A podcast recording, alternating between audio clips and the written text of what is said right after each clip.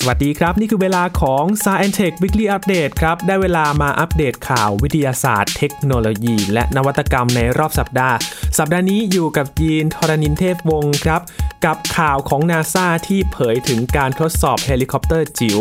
Ingenuity ที่ตอนนี้อยู่ที่ดาวอังคารนะครับ กับความก้าวหน้าที่เกินกว่าที่คาดมากเลยครับ และการศึกษาครั้งใหม่ครับที่นักวิทยาศาสตร์เขาคาดว่า อาจเคยมีไดโนเสาร์ทีเล็ก มากกว่า 2,500 ล้านตัว เคยอยู่บนโลกนี้มาก่อนครับ และงานวิจัยที่น่าตกใจเลยทีเดียวครับ กับมลภาวะไมโครพลาสติกที่กระจายไปทั่วทุกทวีป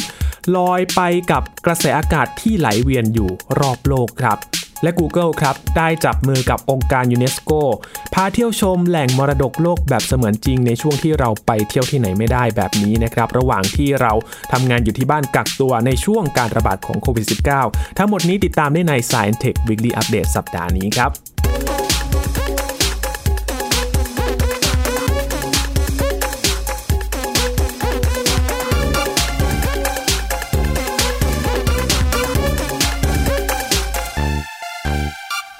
เพิ่งจะอัปเดตข่าวไปเมื่อสัปดาห์ที่แล้วเองนะครับ ที่พี่หญิงมณีนาฏออนพนาได้มาอัปเดตความคืบหน้าของการทดสอบการบินของเฮลิคอปเตอร์จิ๋ว Ingenuity ที่เดินทางไปพร้อมกับรถสำรวจ Perseverance ไปถึงดาวอังคารเมื่อเดือนกุมภาพันธ์ที่ผ่านมา แล้วก็เช็คระบบต่างๆ ก็พร้อมสำรวจแล้วสำหรับรถสำรวจ Perseverance นะครับ แต่ก็ถึงคิวของ Ingenuity ที่ คาดว่าจะทดสอบเมื่อช่วงต้นเดือนเมษายน แต่ก็ขยับเวลากันไป จนสัปดาห์ที่แล้วเราก็มาอัปเดตความสำเร็จของการบินครั้งแรกนะครับ ของเฮลิคอปเตอร์จิ๋ว Ingenuity นี่แหละครับ ที่ผ่านไปอย่างสวยงามเลยนะครับสำหรับการบินครั้งแรกเมื่อวันที่ 19 เมษายนที่ผ่านมา ผ่านไป 1 สัปดาห์เท่านั้นครับ คุณผู้ฟังตอนนี้มีการทดสอบ 3 ครั้งแล้วนะครับ ในช่วงเวลาที่เราอัปเดตกันในขณะนี้นะครับ โดยองค์การบริหารการบินและอวกาศแห่งชาติสหรัฐหรือนาซาครับเขาก็ได้เปิดเผยถึงการทดลอง ใช้เฮลิคอปเตอร์จิ๋วที่ชื่อว่า Ingenuity เพื่อที่จะทดสอบบนดาวอังคาร ประสบความสำเร็จไปเกินคาดมาก ๆ เลยนะครับ นับเป็นการบินบนดาวเคราะห์ดวงอื่นครั้งแรกด้วยนะครับ นักวิทยาศาสตร์ของนาซาก็กล่าวว่าการทดสอบบินและก็ลงจอดทั้งหมด 3 ครั้งนี้ นับตั้งแต่เริ่มมีการทดลองเมื่อ 2 สัปดาห์ก่อนหน้าครับก็พบว่าเฮลิคอปเตอร์จิ๋ว Ingenuity นี้สามารถบินได้เร็ว แล้วก็ไปได้ไกลกว่าที่เคยทดลองมาทั้งหมดเลยครับ ซึ่งรวมถึงการทดลองบนพื้นโลกด้วยนะครับ หลังจากประสบความสำเร็จในการทดสอบบินเที่ยวแรกไปเมื่อวันที่ 19 เมษายนที่ผ่านมาเฮลิคอปเตอร์ Ingenuity ก็สามารถบินขึ้นสูงถึงกว่า 5 เมตร ด้วยกันจากพื้นผิวดาวอังคาร ทั้งในการทดสอบครั้งที่ 2 เมื่อวันพฤหัสบดีที่ผ่านมาครับ แล้วก็การทดสอบครั้งล่าสุดเมื่อวันอาทิตย์ที่ผ่านมานี่เองครับ ในการทดสอบครั้งล่าสุดนี้นะครับ ตัวเครื่อง สามารถบินออกไปได้ไกลราว 50 เมตร จากจุดปล่อยด้วยความเร็วราว 2 เมตรต่อวินาที และใช้เวลาทดสอบทั้งหมดประมาณ 80 วินาทีนะครับ จากครั้งแรกเนี่ยที่ ทดสอบไปประมาณ 39 วินาทีนะครับที่ทดสอบการบินครั้งที่ 1 แล้วก็ประสบความสำเร็จอย่างสวยงาม พอครั้งแรกสำเร็จปุ๊บ ทางทีมงานก็พยายามที่จะทดสอบในระยะทางที่ไกลขึ้น ความสูงที่สูงขึ้นนะครับ และ ระยะการบินที่นานขึ้น จนครั้งล่าสุดก็ประมาณ 80 วินาทีครับ ตามข้อมูลเบื้องต้นที่ยานสำรวจ Perseverance ส่งกลับมายังห้องทดลอง JPL ของ NASA นะครับในสถาบันเทคโนโลยีรัฐแคลิฟอร์เนียนั่นเอง นาซาก็เปิดเผยว่าภาพจากกล้องที่ติดอยู่กับตัวเฮลิคอปเตอร์นั้นน่าจะพร้อมส่งกลับมายังโลกเนี่ยในอีกไม่นานครับเฮลิคอปเตอร์ Ingenuity นี้นะครับเดินทางไปยังดาวอังคาร พร้อมกับยานสำรวจ Perseverance ซึ่งลงจอดบนดาวอังคารเมื่อเดือนกุมภาพันธ์ที่ผ่านมา แล้วก็ถูกปล่อยจากยานสำรวจเมื่อ 3 สัปดาห์ที่แล้วนี้เองนะครับ โดยนาซาเขาก็วางแผนที่จะใช้เฮลิคอปเตอร์จิ๋วลำนี้นะครับสำหรับการทดสอบเทคโนโลยีการบินในสภาวะแรงโน้มถ่วงที่เบาบางกว่าบนโลกของเรานะครับ โดยออกแบบให้รอบเครื่องยนต์เนี่ยหมุนได้เร็วกว่า ที่ทำได้ในขณะทดสอบบนพื้นโลก พร้อมทั้งติดตั้งแบตเตอรี่แบบพิเศษ แล้วก็แผงรับพลังงานแสงอาทิตย์ เพื่อให้สามารถทำงานได้นานและต่อเนื่องครับ ก็เป็นความคืบหน้าล่าสุดนะครับสำหรับการสำรวจดาวอังคารในครั้งนี้หลังจากที่รถสำรวจ Perseverance เดินทางไปถึงดาวอังคารนะครับ เราได้ข้อมูลใหม่ ๆ ได้ภาพใหม่ ๆ มาเยอะเลยทีเดียวนะครับ แม้ว่าจะไปถึงดาวอังคารได้ไม่นานนะครับ นักจากที่เจ้า Perseverance เนี่ยไปถึงดาวอังคารเนี่ยประมาณ 2 เดือนกว่าๆเท่านั้นนะครับ ปรากฏว่าได้ภาพที่สวยงามนะครับ เป็นภาพ เคลื่อนไหวครั้งแรกด้วยนะครับรวมถึงได้ยินเสียง แล้วก็คราวนี้ก็ได้ภาพมุมสูงด้วยจากเฮลิคอปเตอร์จิ๋ว Ingenuity นะครับหลังจากนี้ก็คงจะมีข้อมูลใหม่ๆ เพิ่มมากขึ้นครับ เพราะว่าเครื่องมือที่ติดตัวไปพร้อมกับรถสำรวจ Perseverance เนี่ยมีหลายตัวมากๆเลยนะครับ ที่เขาพยายามที่จะเอาไปทดสอบแล้วก็หาข้อมูลที่น่าสนใจ และนอกจาก เฮลิคอปเตอร์จิ๋ว Ingenuity ที่ได้ทำการทดสอบไปสำเร็จ แล้วก็พร้อมที่จะเดินหน้าทำงานกันต่อนั้นนะครับ ก่อนหน้านี้ก็มีรายงานของเจ้า MOXIEที่สามารถผลิตออกซิเจนบนดาวอังคารได้ด้วย ก็เป็นมิติใหม่นะครับสำหรับการที่ไปทดสอบบนดาวอังคารหลายอย่างที่น่าสนใจเลยทีเดียวครับ กลับมายังโลกของเรากันบ้างครับ ยังมีงานวิจัยแล้วก็การศึกษาที่น่าสนใจหลายอย่างเลยครับ คราวนี้พาไป ฟังเรื่องของไดโนเสาร์กันบ้างครับ พูดถึงไดโนเสาร์ตัวที่น่าจะเป็นขวัญใจหรือว่าเป็นภาพจับของคุณผู้ฟังหลายๆ คนนะครับ โดยเฉพาะใครที่ดูหนังเรื่อง Jurassic Park Jurassic World นะครับ นั่นก็คือเจ้า T-Rex นั่นเองนะครับ เป็นเจ้าไดโนเสาร์ที่ดูเหมือนว่าจะดุร้ายมากๆเลยนะครับ แต่ว่าเป็นภาพจำของเราว่าไดโนเสาร์เนี่ย ถ้านึกถึงไดโนเสาร์เนี่ยเจ้า T-Rex เนี่ยจะมาเป็นอันดับแรก ๆ เลยนะครับ ปรากฏว่ามีงานวิจัยในการศึกษาครั้งใหม่ครับเขาชี้ว่าอาจเคยมีไดโนเสาร์พันธุ์ Tyrannosaurus Rex หรือว่า T-Rex เนี่ยมากถึง 2,500 ล้านตัวอาศัยอยู่บนโลกของเราในช่วงเวลา 2-3 ล้านปีครับ อย่างไรก็ตามงานวิจัยดังกล่าวก็แสดงให้เห็นว่า มีสิ่งมีชีวิตที่ทรงพลังเหล่านี้อยู่เพียงไม่กี่ตัวเท่านั้นนะครับที่อาศัยอยู่ในสถานที่เดียวกันและในเวลาเดียวกันได้ครับ Tyrannosaurus Rex หรือที่เรารู้จักกันในชื่อของ T-Rex นี้นะครับ เคยครองโลกมานานหลายล้านปีครับ โดยนักวิทยาศาสตร์ที่ร่วมการศึกษาวิจัยในครั้งนี้นะครับคาดว่า น่าจะมีไดโนเสาร์พันนี้อยู่ราว 2,500 ล้านตัว ที่เคยอาศัยอยู่บนโลกในช่วง 2.4 ล้านปี โดยส่วนใหญ่ไดโนเสาร์พันธุ์นี้เนี่ยก็จะอาศัยอยู่ในบริเวณที่ตอนนี้ก็คือทวีปอเมริกาเหนือนั่นเองครับ คณะวิจัยที่มหาวิทยาลัยแคลิฟอร์เนีย วิทยาเขตเบิร์กลีย์ก็ได้หาวิธีการประเมินจำนวนเจ้าทีเร็กซ์นะครับ ที่เขาเรียกกันว่าเป็นราชาแห่งไดโนเสาร์เลยที่เคยมีชีวิตอยู่ ผลการวิจัยดังกล่าวก็ได้ตีพิมพ์อยู่ในวารสาร Science เมื่อไม่นานมานี้นี่เองนะครับ วิธีการประเมินนี้เขา ต้องการที่จะหาความสัมพันธ์ ระหว่างขนาดของร่างกาย และก็ความหนาแน่นของประชากรไดโนเสาร์ครับ นักวิทยาศาสตร์เขาได้ทำการวิจัยเกี่ยวกับทฤษฎีที่ว่า ยิ่งสัตว์มีขนาดใหญ่มากเท่าไหร่จำนวนประชากรของสัตว์ดังกล่าวก็จะน้อยลงตามไปด้วยครับ โดยนักวิจัยก็ได้พิจารณาขนาดร่างกาย ความสมบูรณ์ทางเพศ แล้วก็ความต้องการพลังงานของไดโนเสาร์เพื่อที่จะหาตัวเลขโดยรวมครับ โดยผู้เชี่ยวชาญก็กล่าวว่านี่เป็นครั้งแรกเลยนะครับ ที่มีการประเมินจำนวนไดโนเสาร์ด้วยวิธีการนี้นักวิจัยกล่าวว่าเมืองที่มีขนาดเท่ากับกรุงวอชิงตันดีซีน่าจะมีทีเร็กซ์เพียง 2 ตัวเท่านั้นครับ ที่เคยอาศัยอยู่ และคาดว่าเจ้าทีเร็กซ์ราว 4,000 ตัวเนี่ยน่าจะอาศัยอยู่บนแผ่นดินขนาดเท่ากับรัฐแคลิฟอร์เนีย การประเมินดังกล่าวนี้นะครับมีประโยชน์สำหรับนักวิทยาศาสตร์ที่เขาศึกษาเรื่องไดโนเสาร์ครับเพราะว่าจะช่วยให้พวกเขานั้นเข้าใจถึงอัตราส่วนของกระดูกหรือว่าฟอสซิลของเจ้าทีเร็กซ์ที่หลงเหลือมาให้ศึกษาในปัจจุบัน และจากการศึกษาของนักวิทยาศาสตร์ ก็พบว่าเจ้าทีเร็กซ์นี่นะครับ แต่ละตัวน่าจะมีชีวิตอยู่ประมาณ 28 ปีครับ แล้วก็กินสัตว์จำพวกกิ้งก่าตัวใหญ่ ไปจนถึงสิงโตเป็นอาหาร อย่างไรก็ตามเนื่องจากตัวเลขทั้งหมดนี้เป็นเพียงการประเมินเท่านั้นนะครับคุณผู้ฟัง ดังนั้นนักวิทยาศาสตร์จึงกล่าวว่าผลการศึกษานั้นอาจจะยังไม่สมบูรณ์แบบสักเท่าไหร่ครับ พวกเขาคิดว่า เป็นไปได้ที่จำนวน T-Rex ที่แท้จริง อาจอยู่ระหว่าง 140 ล้านตัวถึง 42,000 ล้านตัวครับ และค่าเฉลี่ยกึ่งกลางเนี่ย มันอยู่ที่ประมาณ 2,400 ล้านตัว ซึ่งแกลบหรือว่าช่อง ว่างระหว่างจำนวนนี้ก็กว้างมากพอสมควรเลยนะครับ บางคนอาจจะตั้งคำถามว่า เอ๊ะทำไมนักวิทยาศาสตร์ถึงเลือกวิธีการทำการศึกษาวิจัย สัตว์ที่เคยมีชีวิตอยู่นานมาแล้ว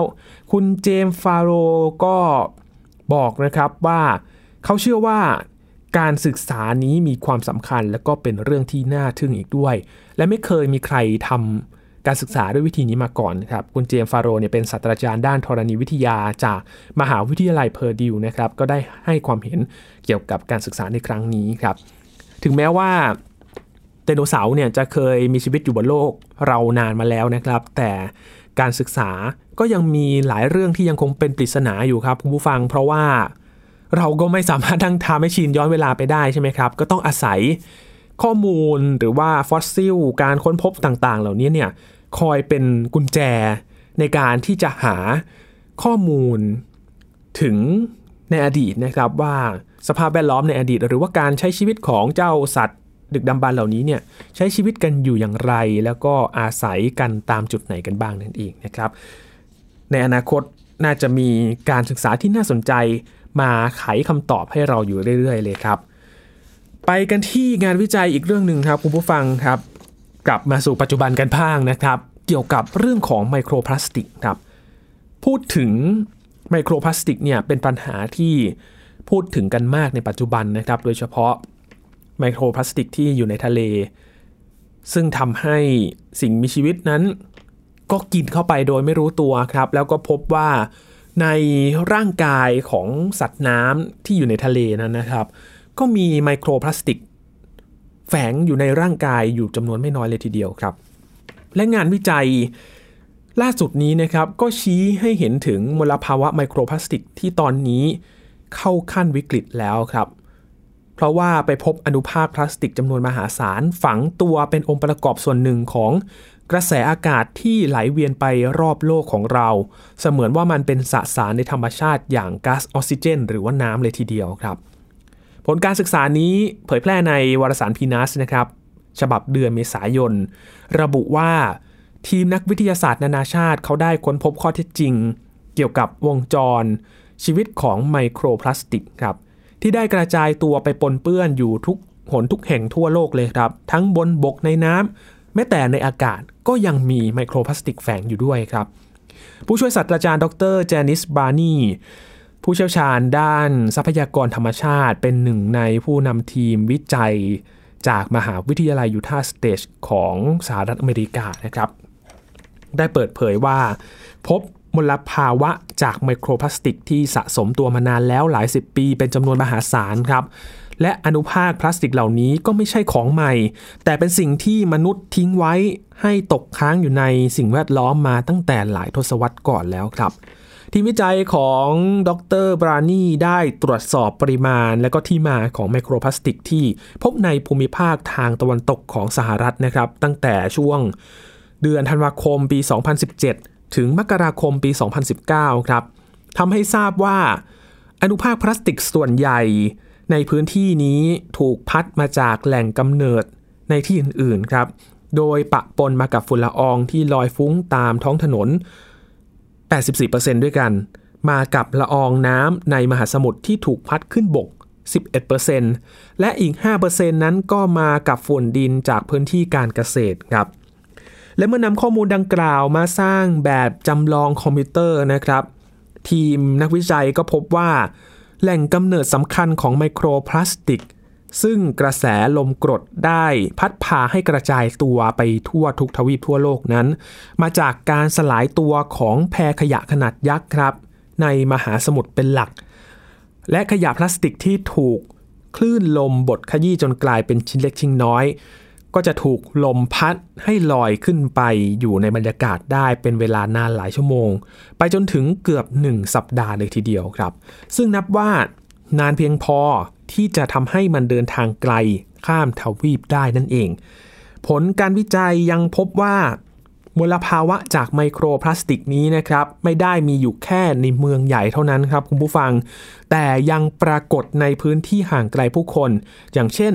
ในเขตป่าลึกของอุทยานแห่งชาติอีกด้วย เนื่องจากอนุภาคพลาสติกนั้น ได้กลายเป็นส่วนหนึ่งของระบบกระแสอากาศโลกที่พัดไหลเวียนไปได้ทั่วทุกแห่งเลยครับ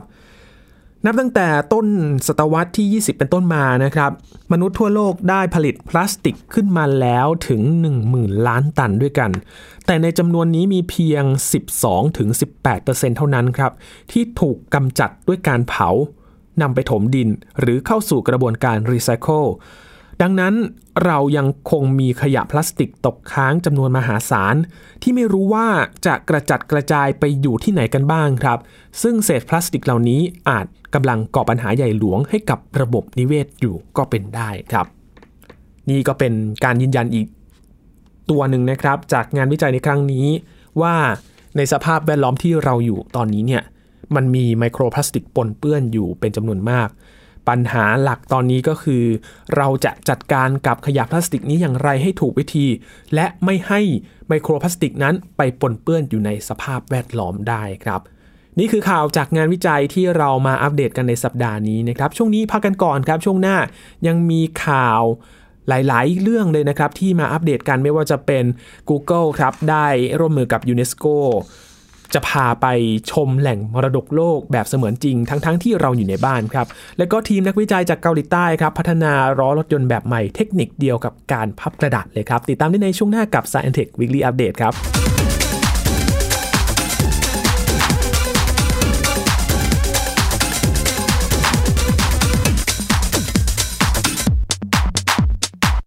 เพียงแค่มีสมาร์ทโฟน ก็ฟังได้ ไทย PBS Digital Radio สถานีวิทยุดิจิทัลจากไทย PBS เพิ่มช่องทางง่าย ๆ ให้คุณได้ฟังรายการดีๆ ทั้งสดและย้อนหลัง ผ่านแอปพลิเคชันไทย PBS Radio หรือ mobile web thaipbsradio.com ไทยพีบีเอส Digital Radio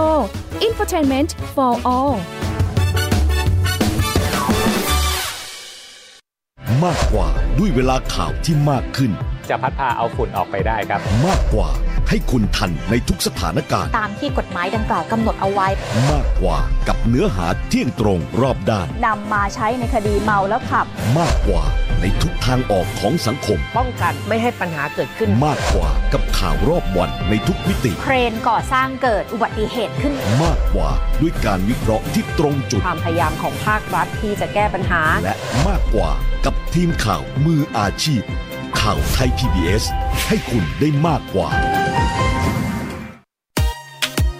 ติดตามหลากหลายเรื่องราวของลูกและสามีกับสามมนุษย์แม่ นิธิดาแสงสิงแก้ว ปาริตามีซัพ์และสัสิธรสินพักดี ในรายการมัมแอนเมาส์ทุกวันจันทร์ถึงวันศุกร์เวลา 8นาฬิกาถึง 9นาฬิกาทางไทย PBS Digital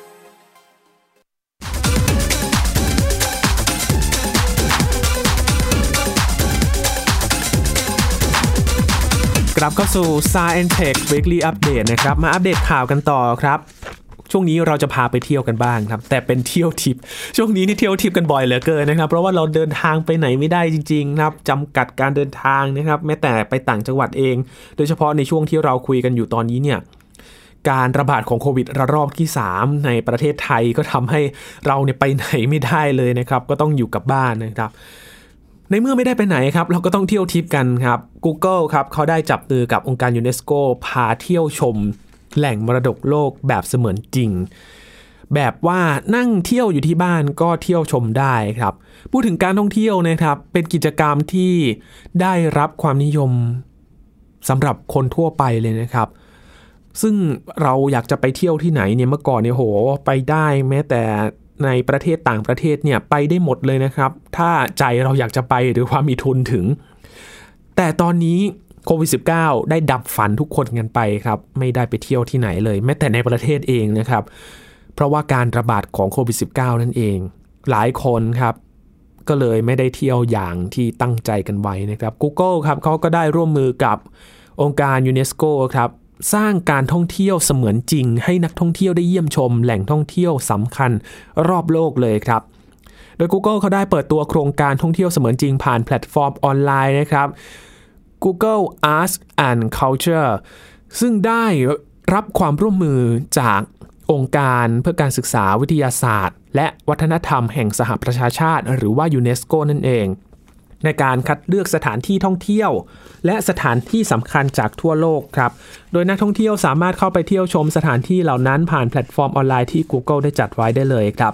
แหล่งมรดกโลกโดยองค์การยูเนสโกก็เป็นโครงการพิเศษที่ถูกจัดขึ้นนะครับ โดยได้รวบรวมสถานที่สำคัญ ได้รับการคัดเลือกจากยูเนสโกเพื่อให้นักท่องเที่ยวนั้นได้เที่ยวชมแบบเสมือนจริง มาจากหลายพื้นที่เลยนะครับ แบ่งออกเป็นตามหมวดหมู่อย่างเช่น เมืองสำคัญ สถานที่ศักดิ์สิทธิ์ แหล่งท่องเที่ยวทางธรรมชาติ และสถานที่สำคัญทางประวัติศาสตร์อย่างเช่น ทัชมาฮาลมหาพีระมิดแห่งเมืองกีซ่าโคลอสเซียมในกรุงโรมที่อิตาลีเกาะอิสเตอร์ แล้วก็อุทยานแห่งชาติเซเรนเกติ เป็นต้นนะครับ นอกจากนี้ยังมีแหล่งท่องเที่ยวอื่น ๆ อีก 32 หมวดด้วยกันที่นักท่องเที่ยวนั้นสามารถไปเที่ยวชมออนไลน์ได้เช่นเดียวกัน การท่องเที่ยวแบบเสมือนจริงนี้นะครับไม่เพียงช่วยสร้างบรรยากาศท่องเที่ยว แต่ก็ยังเป็นประโยชน์ในการศึกษาด้วยเช่นเดียวกันนะครับสถานศึกษาก็สามารถใช้แพลตฟอร์มออนไลน์นี้นะครับในการให้ความรู้กับนักเรียน ก่อนที่จะเข้าไปศึกษาในสถานที่จริง เพราะนอกจากจะได้เห็นบรรยากาศจากสถานที่สำคัญต่างๆ แล้ว ยังมีข้อมูลความรู้ของสถานที่นั้นๆครับระบุไว้ในแต่ละหน้าที่เข้าเยี่ยมชมกันด้วยครับแม้ว่าการเที่ยวชมสถานที่ท่องเที่ยวสำคัญแบบ ออนไลน์นี้นะครับจะไม่ได้ให้ความรู้สึกเหมือนได้ไปอยู่ในสถานที่จริงมากนัก แต่อย่างน้อยที่สุดครับก็ทำให้นักท่องเที่ยวได้คลายเหงากันสักหน่อยครับที่ไม่ได้เดินทางไปในช่วงการระบาดของโควิด -19 แบบนี้ แล้วก็ได้เข้าถึงสถานที่ต่างๆ อย่างใกล้ชิดเลยครับ ไม่ต้องไปเบียดเสียดกับคนอื่นๆนะครับ โดย Google เขาก็เพิ่งเปิดตัวโครงการนี้ผ่านแพลตฟอร์มออนไลน์นะครับที่ร่วมมือกับยูเนสโกเมื่อวันที่ 18 เมษายนที่ผ่านมาครับก็ตรงกับวันมรดกโลกนั่นเองนะครับก็ไปเที่ยวทิพย์กันได้ครับผ่านแพลตฟอร์มของ Google นะครับใครอยากไปชมแหล่งมรดกโลก หรือว่าสถานที่ท่องเที่ยวสำคัญต่างๆ ทั่วโลกก็ไปชมกันได้เลยครับ ช่วงนี้เที่ยวทิพย์กันต่อไปนะครับหลายๆ คน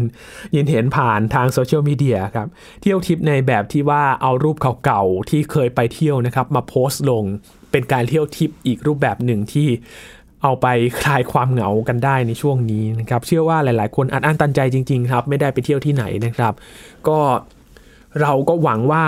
การแพร่ระบาดของโควิด -19 จะคลี่คลายโดยเร็วนะครับ ได้ฉีดวัคซีนสร้างภูมิคุ้มกันกัน แล้วก็ใช้ชีวิตกลับมาแบบปกติโดยเร็วที่สุดครับ ต่อกันที่เกาหลีใต้ครับ มีการพัฒนา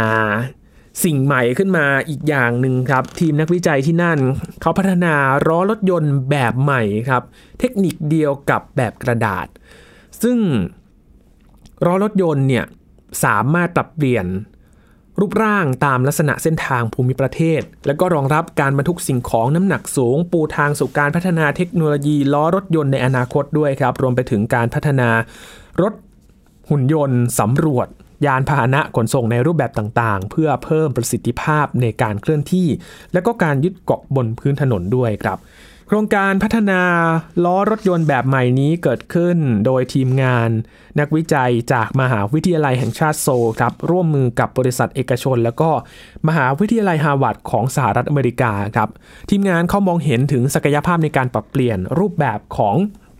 เทคนิคการพับกระดาษ ที่สามารถปรับเปลี่ยนรูปร่าง แต่ยังคงรักษาความแข็งแกร่ง และก็รองรับน้ำหนักเอาไว้ได้ครับ ทีมงานวิจัยเริ่มต้นพัฒนาต้นแบบของล้อรถยนต์แบบใหม่สำเร็จเป็นครั้งแรกในช่วงปี 2557 นะครับแล้วก็ก่อพัฒนาต้นแบบขนาดใหญ่สำเร็จในช่วงต้นปีที่ผ่านมานี่เองครับ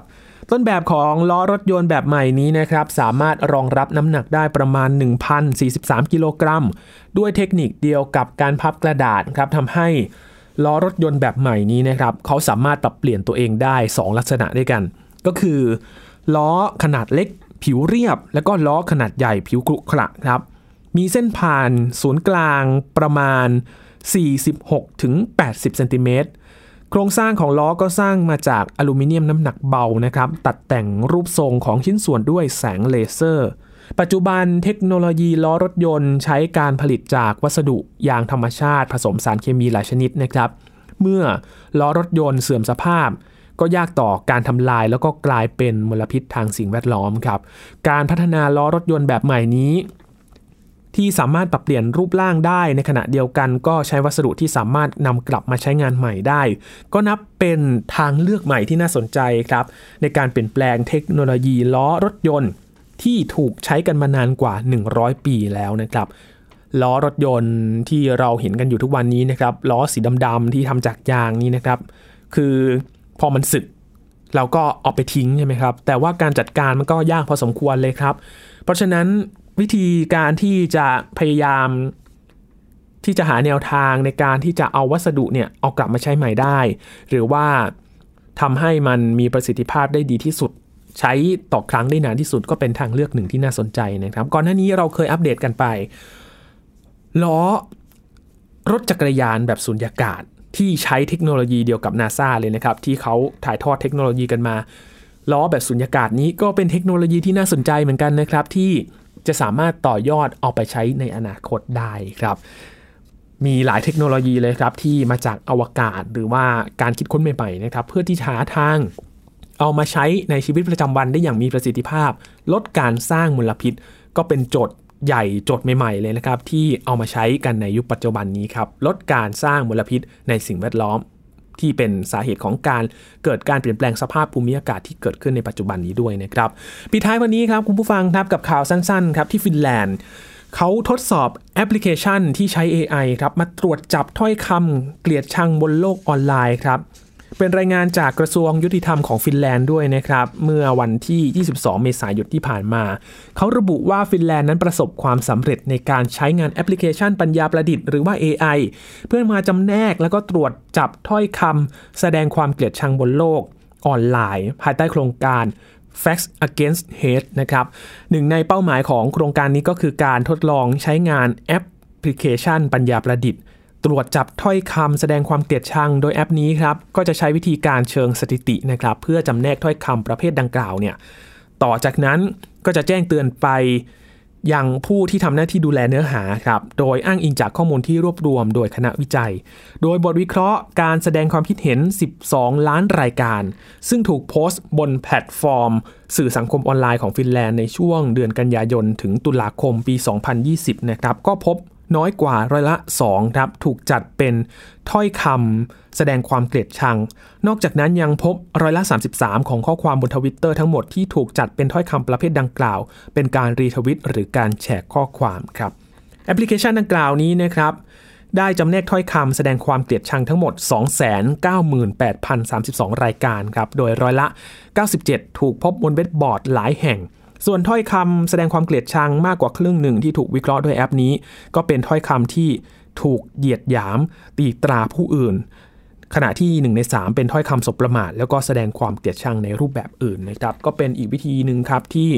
ถูกนำมาช่วยกันกรองเนื้อหาบนโลกออนไลน์นะครับลดการสร้างความเกลียดชังบนโลกออนไลน์ได้ระดับหนึ่งเลยทีเดียวนะครับใช้เทคโนโลยีมาช่วยในการกันกรองเนื้อหาบนโลกออนไลน์นี่เองครับทั้งหมดนี้คือข่าววิทยาศาสตร์เทคโนโลยี และนวัตกรรมที่มาอัปเดตกันในสัปดาห์นี้ครับกับ Science Tech Weekly Update นะครับติดตามรายการกันได้ที่ www.thaipbspodcast.com ครับรวมถึงพอดแคสต์ช่องทางต่างๆ ที่คุณกำลังรับฟังอยู่นะครับอัปเดตข่าวจาก Science Tech รวมถึงเรื่องราวอื่นๆนะครับที่เราได้คุยกับวิทยากรท่านต่างๆ นั้น ได้ทุกที่ทุกเวลาเลยนะครับ ช่วงนี้ยีนทรณินเทพวงลาไปก่อนนะครับ สวัสดีครับ